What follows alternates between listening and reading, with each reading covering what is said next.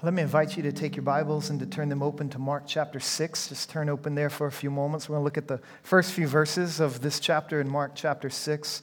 Uh, but a few years ago, uh, perhaps you are familiar with this story, but a few years ago, the Washington Post, Post contact, conducted a, a, social experiment, uh, an experiment related to the relationship between context, perception, and priorities. And so they were wondering, basically asking the question in an, in, the, in an ordinary setting and at an inconvenient time, is it possible for beauty to transcend? Is it possible for glory to be made manifest? And so to set up the experiment, they uh, got a guy named Joshua Bell to go into the DC Metro and to set up shop. And he brought his violin down there and, and he walked in dressed in his casual attire, blue jeans, long sleeve, white t shirt, a Washington Nationals baseball cap, and he sat up against the wall and he pulled out his violin and he just began to play there in the DC Metro. And he opened up his case and he dropped some dollars in there to kind of prime the payment pump. And, and next, for the next 45 minutes, he played uh, some classical music, some wonderful uh, renditions of, of Mozart and others on his violin. And over the course of the 45 minutes, thousands of people passed by, not many of them actually noticing uh, what was taking place. Uh, most of them hardly ever looked in his direction. And, and it's interesting because had they stopped and paid attention, had they focused in on what was going on, they would have recognized that the young man, uh, for the world renowned um, violinist that he was, they would have recognized that he was playing not just some shabby violin, but a violin worth well over $3 million. And this is the same Joseph, Joshua Bell, who just a few days prior to that uh, was part of selling out the Boston Symphony Hall. And he was playing the same music in the metro as he played there. But the vast majority of people just walked by oblivious to the glory that was taking place. Although the seats in the Boston Symphony Hall went for about $100 a pop uh, over the course of those 45 minutes, and after uh, estimated 1,000 people walked by, $32. $32 given by a grand total of 27 people. Most of the people failing to see past the veil of context, past the veil of appearance, just assuming that such glory would not appear in that type of place and in that type of person. So we hold that line of thinking in our minds as we step into Mark chapter 6 this evening because there's a very similar dynamic going on in this passage. Because as we walk through this passage tonight, we're being cued into how oblivious people are to the glory that was present in the person of Jesus. Because all throughout this gospel, Mark has made it clear that he, he's demonstrated and placed the accent on how God manifests himself in the person of Jesus, how God is at work in Jesus, how uh, Jesus was able to perform miracles and exercise authority that belonged to God alone. So, Mark has focused us in on that clearly as, as we've seen him place the accent on Jesus' divine nature, showing his authority over over disease, showing his authority over nature, his authority over demons, his authority over death, and even his authority over sins, and the fact that Jesus has the audacity to forgive sins in this gospel. And so that's where the accent has fallen over the past several chapters, showcasing Jesus' divine authority. But here in Mark chapter 6, the accent shifts a little bit. Because here in this chapter, Jesus returns home, and what we're reminded of is that this God who manifests himself in the person of Jesus, yes, he is divine, but we're reminded that Jesus is also human. And his humanity isn't a mirage, his humanity is true. And we're cued into this subtly but significantly, beginning in verse 1 of chapter 6. Check it out. It says, He, referring to Jesus, went away from there and came to his hometown, referring to Nazareth. And his disciples followed him, and on the Sabbath he began to teach in the synagogue, and many who heard him were astonished, saying, Where did this man get these things? What is the wisdom given to him? How are such mighty works done by his hands? Is not this the carpenter, the son of Mary, and brother of James and Joseph, and Judas and Simon? And are not his sisters here with us? And they took offense at him. And Jesus said to them, A prophet is not without honor except in his hometown and among his relatives and in his own household. And he could do no mighty work there except that he laid his hands on a few on a few sick people and healed them. And he marveled because of their unbelief, and he went about among the villages, teaching. So here, Jesus has returned home, and most people that he interacts with on this occasion do not see God in him. They assume that such glory would not appear in someone so ordinary. They assume that God's glory would not appear in someone so familiar. And so, on the whole, they underestimate Jesus. And since they underestimate Jesus, the tragedy is because they underestimated Jesus, they were underwhelmed by Jesus. And as followers of Jesus in this space and in this place right now, we do not want to be the types of people who underestimate Jesus. We certainly do not want to underestimate him and then tragically be underwhelmed by him. We want to focus squarely on the person of Jesus, recognizing his beauty, glory, recognizing God's glory in Christ. And so, by returning home, Mark again is reminding us of Jesus' true humanity. He's taking us back to the place where Jesus grew up. How he, at one time he was a young Jewish boy running around the dirty streets of Nazareth. He developed, he grew, he underwent the full gamut of human development that all of us ourselves have gone through. It's a strange thing to consider Jesus went through puberty. It's a strange thing to consider Jesus had bowel movements. It's a strange thing to think that Jesus had pimples and his voice cracked and changed, but this is precisely what it means for Jesus to be truly human. That God manifests himself in the person of Jesus, and the person of Jesus was truly human. In Luke chapter 2, verse 52, we're cued into the developmental process that Jesus went, underwent, and it's described in a way that would have been true of many young Jewish boys and young Jewish girls who grew up in that day. Luke chapter 2, verse 52, we read that in Jesus, he increased in wisdom, he grew in wisdom. He increased in stature, he grew physically. And then we're also told that he increased in favor with God and with man.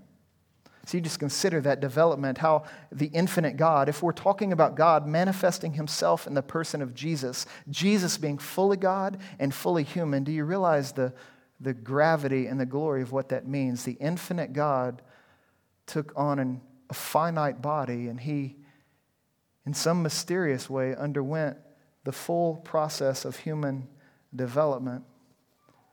It's a, it's a, a mind blowing reality. And it was a mind blowing reality that the people of Nazareth couldn't get over.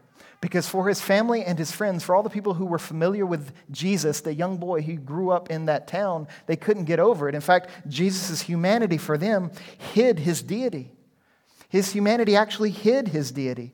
They looked at Jesus and they thought uh, they, they were unable to see the glory of God in him because he was so familiar to them, because he was so ordinary in their eyes. You see, when Jesus would attend a party or when he would go to a meal, like we will do in a few moments, he looked like everyone else sitting around the table. He looked like a normal, ordinary human person. But again, here's the mystery of the incarnation because not only uh, is Jesus' deity to some hidden in his humanity, if you and I look closely, if we square up on the person of Jesus, we'll find that his humanity actually reveals his deity. We'll find that his flesh uh, this body that God assumed when He took on flesh, it wasn't incidental to who God is, but it was actually served a revelatory purpose.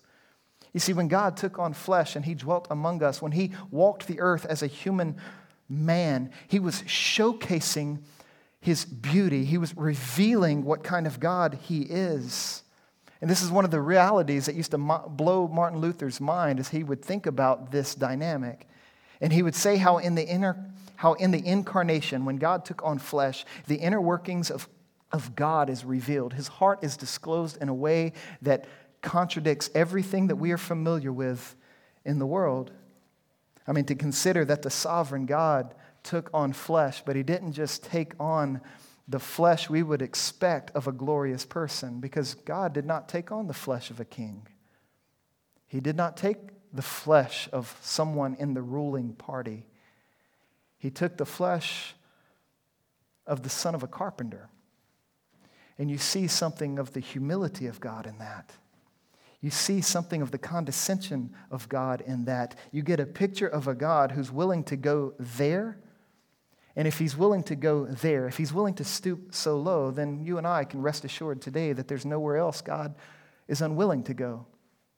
If God would be born to relatively an impoverished family, the son of a carpenter, not of royalty, and if he would be raised in a place called Nazareth, this podunk town that wasn't on anybody's radar as a significant place, if God was willing to go there, surely he's willing to go anywhere.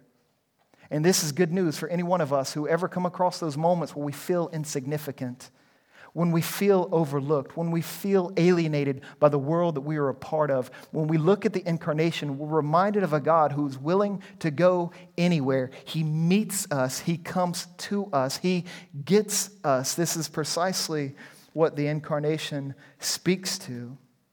But again, the people in Nazareth were so familiar with Jesus, they couldn't see God's glory in the person of Jesus. His humanity hid his deity instead of revealing it.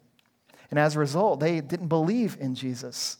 They're plagued by unbelief in this passage, an unbelief that would later marvel Jesus. You see, in their, un, in their unbelief, they underestimated the person of Jesus. This is what those line of, that line of questioning is all about. They ask about five questions there, beginning of verse 2. These, these questions, just as they're baffled as how this person, Jesus, could reveal the glory of God, he says, they said, after hearing him teach and being astonished by it, they ask, Well, where did this, where did this man get these things? What is the wisdom given to him? How are such mighty works done by his hands? And so, in those questions, they obscure the obvious because the answer to them should be obvious. They should be able to draw the conclusion that this Jesus is unique in his teaching and he's unique in the miracles he's performing, but that's not the conclusion they draw. Because when un- in our unbelief we underestimate Jesus and we suddenly begin to obscure the obvious, we begin to draw conclusions about Jesus that are unbecoming of the glory of God in him. But then their, their questions step it up a notch in verse 3 because their questions then become somewhat condescending. He asks, they ask in verse 3, Is not this the carpenter? Now, that's not so much an insult. It wasn't necessarily an, an ignoble profession to be, the son, uh, to be a carpenter or to be associated with that type of trade. But the next line was, I believe, an insult. Is this the son of, isn't this the son of Mary? Now, young Jewish boys were usually referred to uh, in reference to their father, but instead of saying the son of Joseph, they say the son of Mary. Now, Joseph may have died by then, but that doesn't explain why they would still say the son of Mary. The reason I believe they refer to Jesus in this way is because they're trying to point out what most people assume about Jesus, and that is he was born illegitimately that Mary had him out of wedlock. And so this is an insult, this is a condescension. And they're thinking, well, if Jesus, if his roots trace back to her, and we know the story about Mary, that, that promiscuous young teenager, if, if that went down and this is Jesus' origin, then surely God's glory cannot be present in him. And so they're raising this, they're asking this question of condescension. They're disclosing their unbelief, their unbelief and underestimating the person of Jesus, not recognizing his divine origins and not recognizing God's willingness to stoop so low for the sake of redeeming us. So they ask these questions, and then they go on to, uh, he goes on to identify his family. They're again speaking to the familiarity with Jesus and, and all, all this showing how the family did not believe that God was at work in Jesus because God could not take on flesh and he would not take on flesh in this kind of way. And then it comes down to this little sentence there at the end of verse 3 when it says, after, after laying out these questions, it says, and then they took offense at Jesus. You might want to circle that word offense. They were offended by the things Jesus was saying because his teaching, no doubt, qualified his miracles. His teaching, no doubt, uh, affirmed the fact that he is the Messiah, that he is the anointed one, that he is the Savior who has come into the world. He is the one through whom God is at work to bring about redemption. And they're offended by this. They're starting to put it together and, and they take offense. Now, that word translated offense there, we, we get the same English term that we uh, use as scandal because that's what is getting after here. They, they were scandalized by what Jesus was teaching. They were scandalized by the claims he was making, and they were scandalized by the miracles he was performing. They took offense at Jesus. And this doesn't mean something soft like they simply disagreed with Jesus. This means that they had a gut reaction to his person. They reacted viscerally against him. It's a violent image. It's, a, it's an aggressive image. They were scandalized and took offense at Jesus.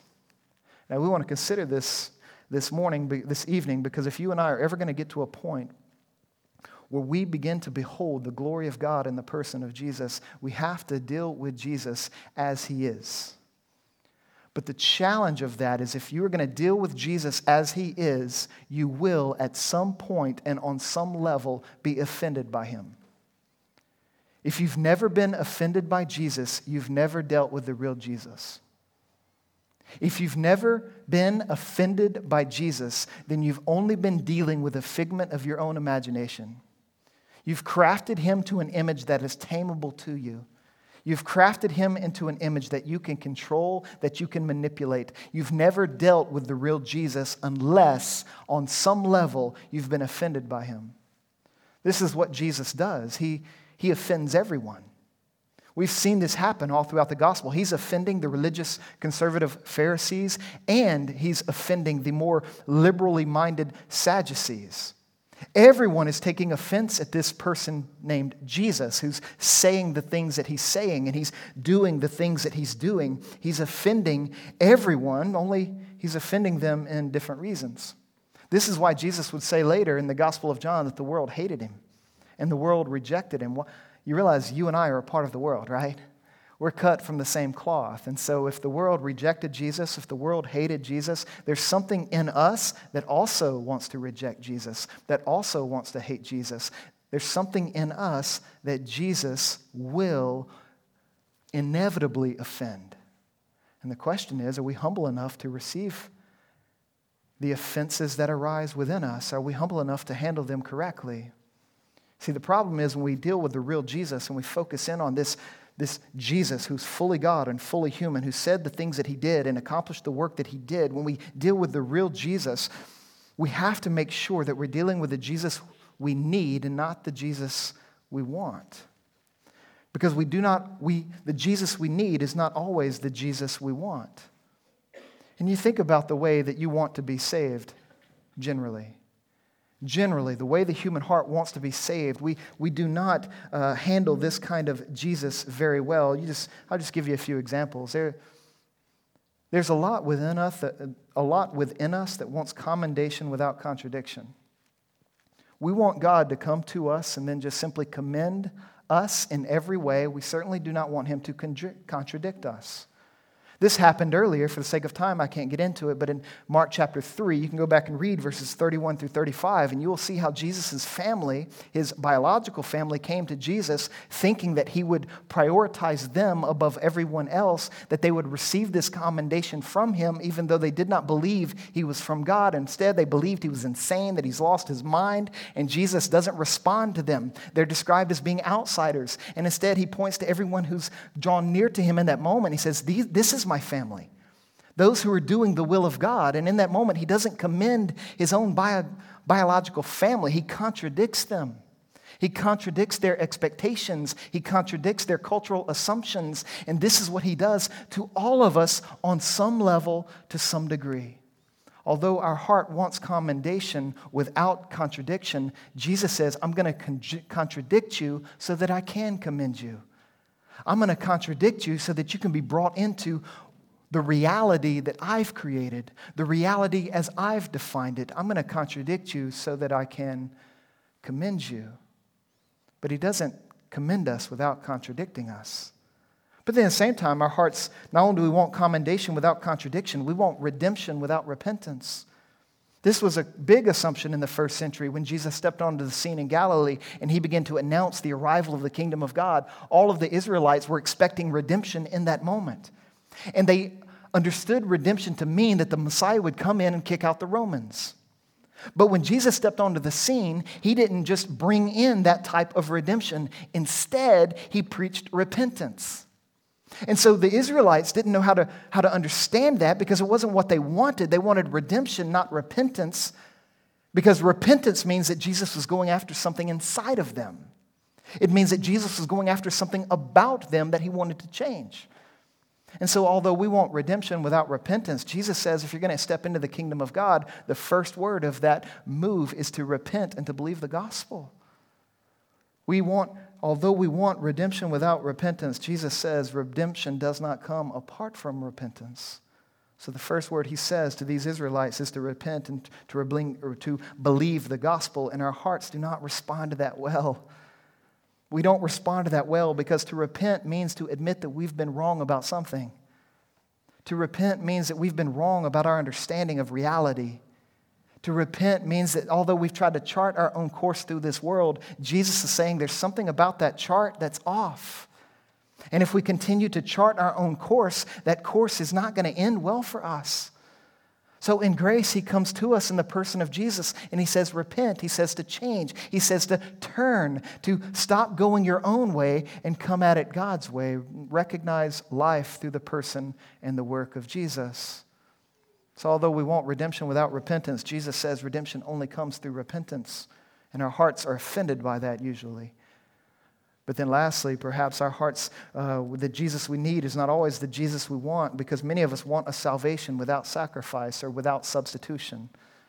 We want a salvation that comes to us not through something as grotesque and brutal as the cross.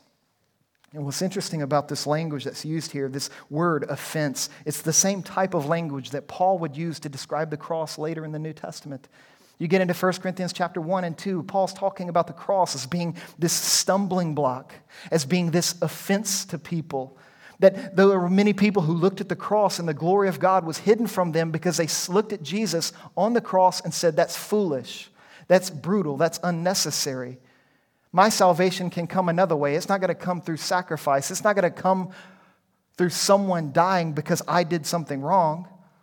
I'm just going to do everything right. But then there are others in that same text in 1 Corinthians chapters 1 and 2 that look at the cross and they don't see it as foolish or folly. God's glory isn't hidden in it, God's glory is revealed through it. His wisdom is found there. So that we come to understand more about who God is through the death of Jesus on the cross. So we look to the cross and we see the power of our salvation. We see the necessary sacrifice for our sins to be forgiven. We see justice in the cross. We see mercy in the cross. We see grace in the cross. We see wrath in the cross. We see wisdom in the cross. We see faithfulness in the cross. We see hope in the cross. We bank everything as followers of Jesus upon his death on the cross. And it is his death on the cross that is quite offensive to many, and it's his death on the cross that confuses and bewilders many and causing us to underestimate Jesus causing us to respond with unbelief. There was a guy by the name of John Dickson who was in South Africa one time uh, communicating this message. He was speaking at a college in Sydney, Australia, and, and he was describing this gospel, describing Jesus' death on the cross. Immediately after he finished talking, there was a Q&A, and a, a Muslim man approached the, uh, approached the microphone. And he looked at Dickson and he said this He said, How preposterous was the claim that the creator of the universe should be subjected to the forces of his own creation? That he would have to eat, sleep, and go to the toilet, let alone die on a cross? And Dickson heard him and he said to him in response, or, or he said that the guy's remarks were intelligent and clear and they were civil, and then the man went on to argue. He wasn't really asking a question, he was making a point. He went on to argue, saying that that whole line of thinking is illogical. To think that God, the cause of all causes, could have pain inflicted on him by any lesser being, that's absurd. And so Dick, Dickson thought for a minute, but he couldn't come up with a knockdown argument. You can't really uh, tell it, you can't really persuade that in that moment because what this guy is saying is precisely what Christians believe. And so, in the end, he looked at him and thanked him for communicating the Christian message so clear, affirming the distinction that exists between his faith and the Christian faith. And then he said this He said, What the Muslim denounces as blasphemy the Christian holds precious. God has wounds. This is the God that we find in the person of Jesus. This is the God that we find through the death of Jesus, a God who has wounds, a God who takes our place, a God who, God who is willing to die for our sins. This is our hope. This is our life. And if we're honest, this is what our heart resists because we don't like what the cross has to say about us. And some of us don't like what the cross, what they misunderstand the cross to mean about God. And so we take offense. But Jesus says the cross is our salvation, His death is for us. Therefore, we look and we see the glory of God in the person of Jesus dying on the cross. We recognize that His wounds there serve our healing. His wounds there serve our hope. His wounds there disclose his desire for us ultimately. And you are cued into the desire of Jesus towards the end of this passage, where you find in verse 5 this disappointed Jesus. You find him saying, or we're told that Jesus could do no mighty work there in Nazareth except that he laid his hands on a few people and healed them. And, but then he marveled because of their unbelief. And then he went among the villages continuing to teach. Now, it's an interesting phrase there, and it's cast in the negative, but if you flip it on the positive and you discover that Jesus wants far more for us than we want for ourselves. Jesus always wants far more for us than we want for ourselves. This is why he's willing to contradict us. This is why he's willing to call us to repent. This is why he's willing to take our place on the cross. He wants more for us than we want for ourselves. And because of this, you get this dynamic. You, you see his disappointment in this passage. Because he wants more for us than we want for ourselves, he's disappointed by unbelief. He says that he marveled at their disbelief. And this, doesn't, this isn't a positive description. He's marveling, he's bewildered, he's dumbfounded that these people are rejecting him, they're not believing him. And it says that he could not do mighty works because of their unbelief. Disappointed, he didn't do anything there. In the parallel passage of this story found later in, Ma- or in the other gospel, Matthew chapter 13, when this, pa- when this moment is described, Matthew says this. It says, And Jesus did not do mighty works there because of their unbelief. So, Jesus, so Matthew just says that Jesus did not do any works. Mark says that Jesus could not do any works. And so you put that together, and I think what's going on here is that Jesus could not because he would not. He was disappointed by their disbelief. He could not do more miracles because he would not do more miracles. They did not believe. They underestimated him. They did not trust him. They did not see that Jesus wanted more for them than they wanted for themselves. So he's marveling here. But there is one other instance in the gospel where Jesus is described as marveling. Whereas here he marvels at disbelief. There's another instance where Jesus marvels, only there he's not marveling at disbelief, he's marveling at faith. There was a centurion, a non Jewish man, came to the Jewish Messiah and asked him for help, believing that Jesus could speak a word and heal his family member. And when that moment goes down, it says Jesus was mar- marveled at this guy's faith. In Luke chapter 7, verse 9, when Jesus heard these things, he marveled at him. And turning to the crowd that followed him, said, I tell you the truth, not even in Israel have I found such faith. He marvels at disbelief and he marvels at belief. Jesus is disappointed by disbelief, but he delights to honor those who believe. This is what we're told in Hebrews chapter 11, verse 6. Without faith, it is impossible to please God because anyone who comes to him must believe that he exists and that he rewards those who earnestly seek him. Those who come to God in Jesus, they find reward, they find blessing, they find God delighting to honor the faith that we show. And as we said last week, our faith doesn't have to be perfect. We're not talking about a perfect faith, we're talking about a present faith, a mustard seed faith. God honors by moving mountains, God honors by bringing redemption, God honors by bringing salvation, not because our faith is perfect, but because He's present, because faith is present. He delights to honor those who trust Him. And it is faith that helps you and I see the glory of God in the person and work of Jesus. It is faith that prevents you and I from underestimating Jesus. So let me ask you this question as we kind of bring this to a conclusion. Let me ask you as an individual are you underestimating Jesus by persisting in unbelief? Are you underestimating Jesus by persisting in your unbelief?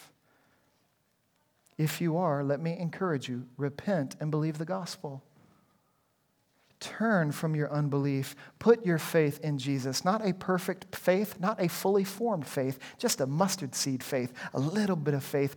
Push it in Jesus' direction and see what happens.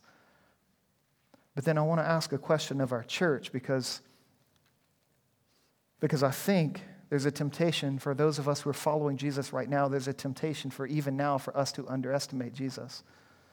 So I want to ask us as a church are we underestimating him?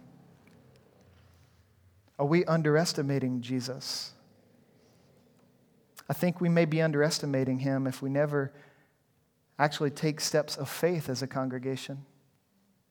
We may be underestimating him by never telling people the story of Jesus' life, death, and resurrection because we do not really believe that his story is capable of changing someone's life.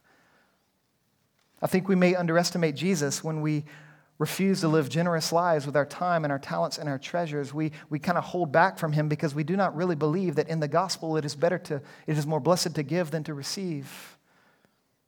I wonder if we're underestimating Jesus by the dreams that we have for our church in this city thinking, well, Seattle's been burned by churches. There's people who've been hurt by churches. There, there are churches that, that don't really grow uh, fully now or vibrant now as some have grown in the past. It just seems to be so hard and so callous and so unbelieving. Is there any hope for us in this city? Are we underestimating Jesus by not taking strides of faith, believing that God can do exceedingly and abundantly more than we could ever ask or imagine as He brings His kingdom to bear on us and through us in this city and around the world?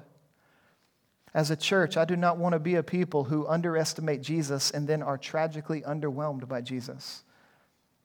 If we're going to go out, we're going to go out swinging in whatever venture we do. We're going to fight the fight of faith. We're not going to underestimate Jesus. We're going to trust him for anything and everything in the life of our church, whatever that may mean for us in the future. So let's don't underestimate him. Let's not settle for a Jesus who could not because he would not. Let's not settle. Let's not sell Jesus short for what he desires to do and what he's capable of doing in us and through us as a people here in the Hallows Church, living and loving in the city of Seattle. So let's pray in that direction and then we'll move on. Heavenly Father, would you give us grace to elevate the eyes of our faith, to fix our eyes on the crucified and risen Christ, to see your glory in the person of Jesus? Let it not be said of us as individuals, and let it not be said of us as a church that you could not because you would not. We pray that you would not be disappointed in unbelief, but that you would delight in honoring those who trust you and believe in you as imperfectly as we do, as inadequately as we do sometimes. We pray that your grace would abound and that you would do exceedingly and abundantly more in us and through us for the sake of your name among the peoples present here in Seattle and scattered around the world. We pray for your kingdom to come and your will to be done on earth as it is in heaven. We ask this in Jesus' name. Amen.